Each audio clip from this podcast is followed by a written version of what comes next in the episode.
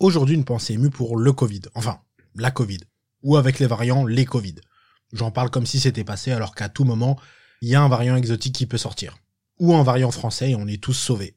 Ils bossent de 9h à 10h30 et de 14h à 16h avec une grève toutes les deux semaines. On peut se mettre très bien. Par contre, un petit conseil, faut pas trop qu'il traîne dans les facs. À tout moment, il va être traité d'islamo-gauchiste et il devra s'expliquer en sueur sur TPMP en donnant sa version des faits. Et le problème, c'est que comme islamo-gauchiste, personne comprend vraiment ce que c'est, bah ça va être très dur pour lui de s'expliquer. Je me suis un peu perdu dans mes pensées, essayons de reprendre le fil. C'est compliqué de parler des Covid parce que je pense que tout a été dit. Et oui, je confirme, on dit plus la Covid, on dit les Covid. J'ai décidé, c'est comme ça. Ils ont tellement phagocyté l'actualité qu'il y a plus grand chose à dire. Et j'ai plus grand chose à dire parce que j'ai déjà fait une pensée émue pour les complotistes. Ces gens capables de démanteler un complot d'envergure internationale, mais incapables de remarquer que la personne qui partage leur vie les trompe depuis dix ans. Des génies. Je pense qu'il faut légiférer sur ça. Alors oui, ça fait un peu dictature, mais j'ai une proposition. À chaque fois que quelqu'un partage un lien du genre www.lavéritévéritable.com slash covid slash on nous ment slash Raoul président slash complot slash j'ai un contact au ministère des armées c'est la daronne de mon frère, on doit la condamner à une peine adaptée. Genre 7 ans à étudier l'épidémiologie ou l'astronomie si elle est plutôt branchée terre plate. Mais ce qui me rend vraiment ouf avec ces Covid, c'est pas les Covid en eux-mêmes, c'est la réaction des gens sur certains trucs. Par exemple, il y a des biais qui sont assez ouf. Un argument qui est revenu fin 2020 pour expliquer que le Covid n'était pas si grave que ça, c'est de dire qu'il n'y a pas eu bien plus de morts en 2020 que les autres années.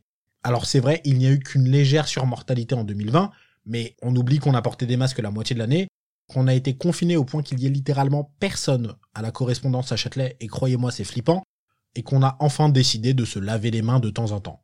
Le souci avec cet argument, c'est qu'on ne peut pas aller vérifier dans une réalité alternative où on aurait laissé la France suivre son cours, sachant qu'on avait entre autres pas de masque. En fait, si, on peut l'estimer avec des modèles statistiques. Mais certains diront que c'est faux et que les chiffres sont manipulés. Et là est le point où c'est très difficile de convaincre quelqu'un qui rejette tout argument scientifique, il rejette tout argument scientifique. Il reste la logique, mais là encore c'est compliqué. Une des choses que j'ai du mal à capter dans ces histoires de complot, c'est pourquoi? Quel est l'intérêt pour les gens qui gouvernent le monde de freiner à ce point l'économie mondiale, donc perdre de l'argent et d'enfermer le peuple qui commence à être vraiment énervé?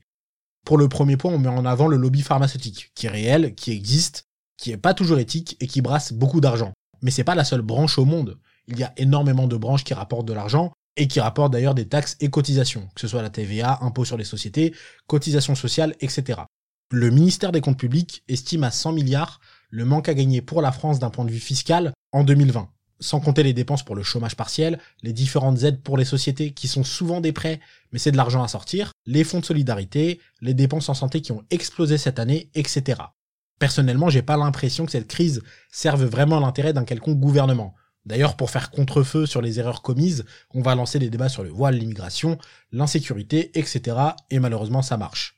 Pour le second point qui est d'enfermer le peuple, l'argument qui revient souvent, c'est que c'est pour faire taire le peuple. L'argument serait déjà plus valable si on n'avait pas, pour la grande majorité d'entre nous, un truc dans notre poche qui permet de s'exprimer sur les réseaux sociaux. Genre, à l'époque du Minitel, ça aurait été plausible.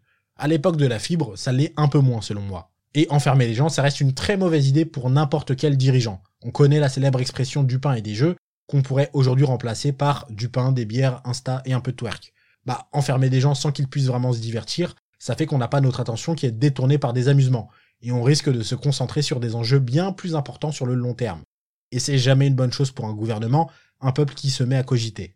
Et si on reste sur un plan national, faire taire les Français, c'est aussi ambitieux et suicidaire que d'ouvrir une boîte de nuit en ce moment. Si notre peuple était représenté par un humain, ce serait certainement un émo de 15 ans en pleine crise d'adolescence qui écoute du Kyo. Et on pourrait se dire que ça va passer, mais ça fait genre 200 ans qu'on écoute du Kyo, et ça commence à être long. Et je voulais pas forcément revenir sur ça parce que c'est l'évidence même, mais il y a aussi une gestion catastrophique de cette crise. Peu de monde s'en rappelle, mais à un moment dans Paris, il y avait des rues où on devait porter des masques et à l'intersection, hop, c'est bon, on pouvait l'enlever. Alors, je comprends que c'est pas évident à gérer comme situation, mais même avec un Q et un chiffre, tu te rends compte que c'est absurde. Et c'est sûr que le nombre de rétropédalages qu'on a vu, sans que personne n'admette qu'il y a eu d'erreurs commises, n'aide pas, et n'ont fait que gonfler la défiance des Français envers le gouvernement et les personnes élues. Après, le fait que je me plaigne des Français, c'est très français. Mais il y a aussi eu des élans de solidarité incroyables ces derniers temps, et il faut les souligner. Les nombreux restaurateurs qui ont offert des repas à prix très réduits ou gratuits aux personnes précaires, notamment les étudiants, les assauts de tout type qui sont mobilisés pour faire plein de choses, dont récolter de l'argent et distribuer de la nourriture pour les plus précaires, et je ne peux que conclure en parlant aussi des soignants, profs, animateurs, travailleurs sociaux, fonctionnaires en général, agents de nettoyage, assistantes maternelles, employés de supermarché, restaurateurs, boulangers, pâtissiers, Uber, taxi, conseillers bancaires, livreurs, coiffeurs, barbiers, croque-morts, garagistes, plombiers, électriciens, agents de sécurité, et j'en passe, qui, pour la plupart, ont pris des risques afin que le monde tourne encore assez pour un avenir meilleur, ou un avenir tout court. Merci à eux.